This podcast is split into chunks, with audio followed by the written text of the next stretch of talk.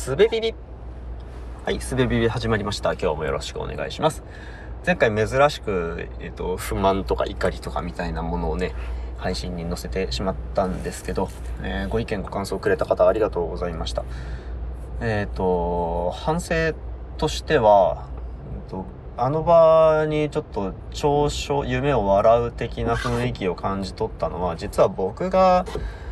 えー他でもない僕自身がそう思っってしまっていてでそ自分でそう思っているということを否定したいがためにその辺にあった周りが上昇しているのではないかみたいなことをやり玉に挙げて自分を慰めていたみたいなそういう構図にも取れるなと思ってでそれね否定はできないですよね。だって僕はそのその場の雰囲気に嘲笑的な、えー雰囲気を感じ取ったんだからうーん僕がそう思ってているかどうかとはちょっと違う話ですが、えーそう思うことができると思ったわけですよね。そこに気づいたわけなんで僕にもそのような価値観が、えー潜んでいるはずであるとということはまあ気をつけておかなければならないなというふうに思いましたね。うん。まあただ一方でその無知というのは最悪の差別であるみたいな言い方もできますよね。なんかその場で起きているかもしれない差別やいじめについて、えー気づいていないのだということはそれを助長しているに等しいと、うん、だ本人さえ気づかなければ問題がないのだみたいな話もありますけどうんじゃあ本人って誰なんだろうって。僕みたいに人の夢が笑われたと感じたことで、たとまではいかないけど僕にもダメージがあったわけでじゃあその意味で僕も本人じゃないかみたいなねという言い方もできるっちゃできるのでやっぱね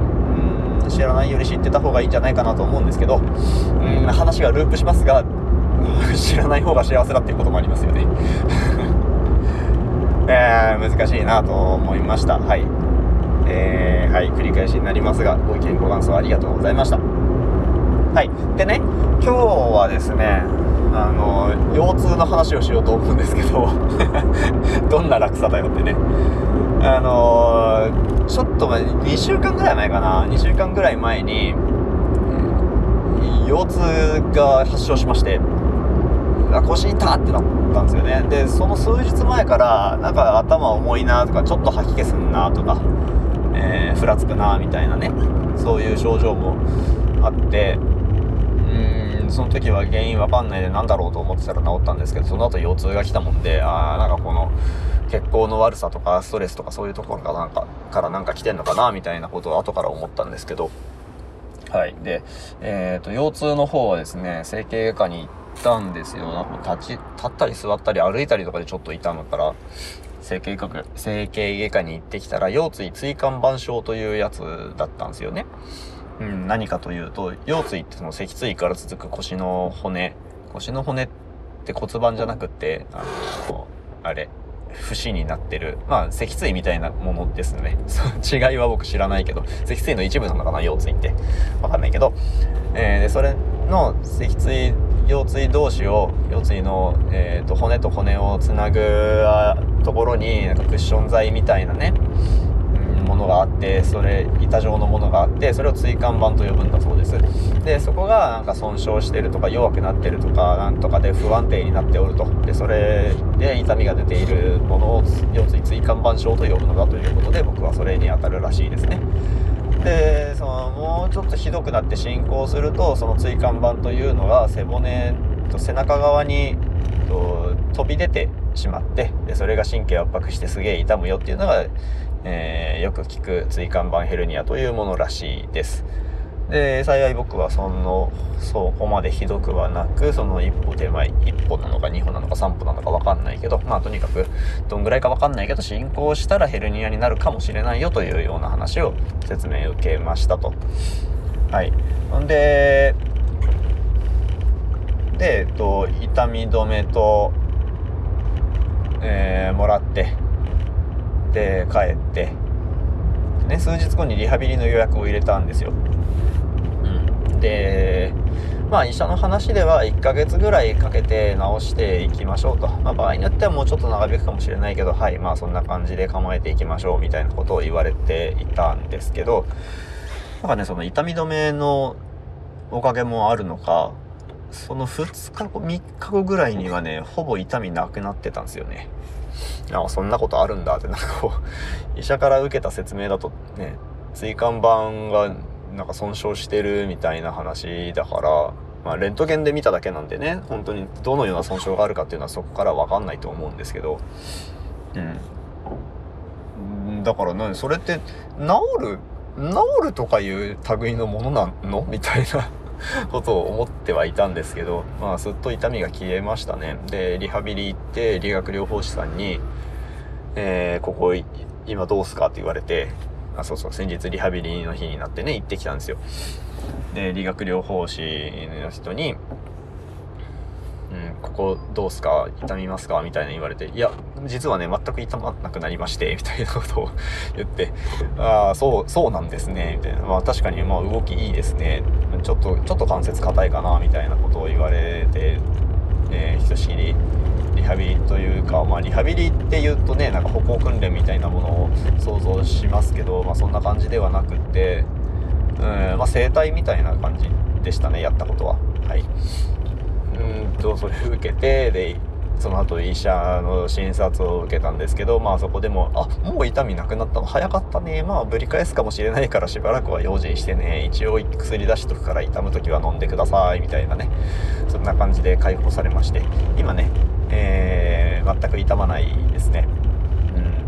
うん。頭痛もそう腰が痛い時はしばらく夕方になると頭が痛いみたいな、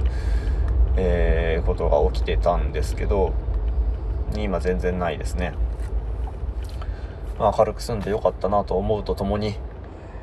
えー、腰椎椎間板症についてのね、最初に、最初の日に医師から受けた説明の中で、この症状を発症しやすい人の特徴っつってね、3つ挙げてもらったんですけど、えー、1つが体重が重い。まあ、これは、ま、僕当てはまんないんですけど、もう1つはね、体幹が弱い。もう1個は関節が硬いっていうふうに言われまして、うん、まあこれは別にね、必ずしも僕の場合に当てはまるわけではなくて、一般的な傾向として、このような特徴がある人は腰椎椎間板症になりやすいですよという話としてなんですけど、このね、体幹が弱いと、柔軟性がない、関節が硬いというのは、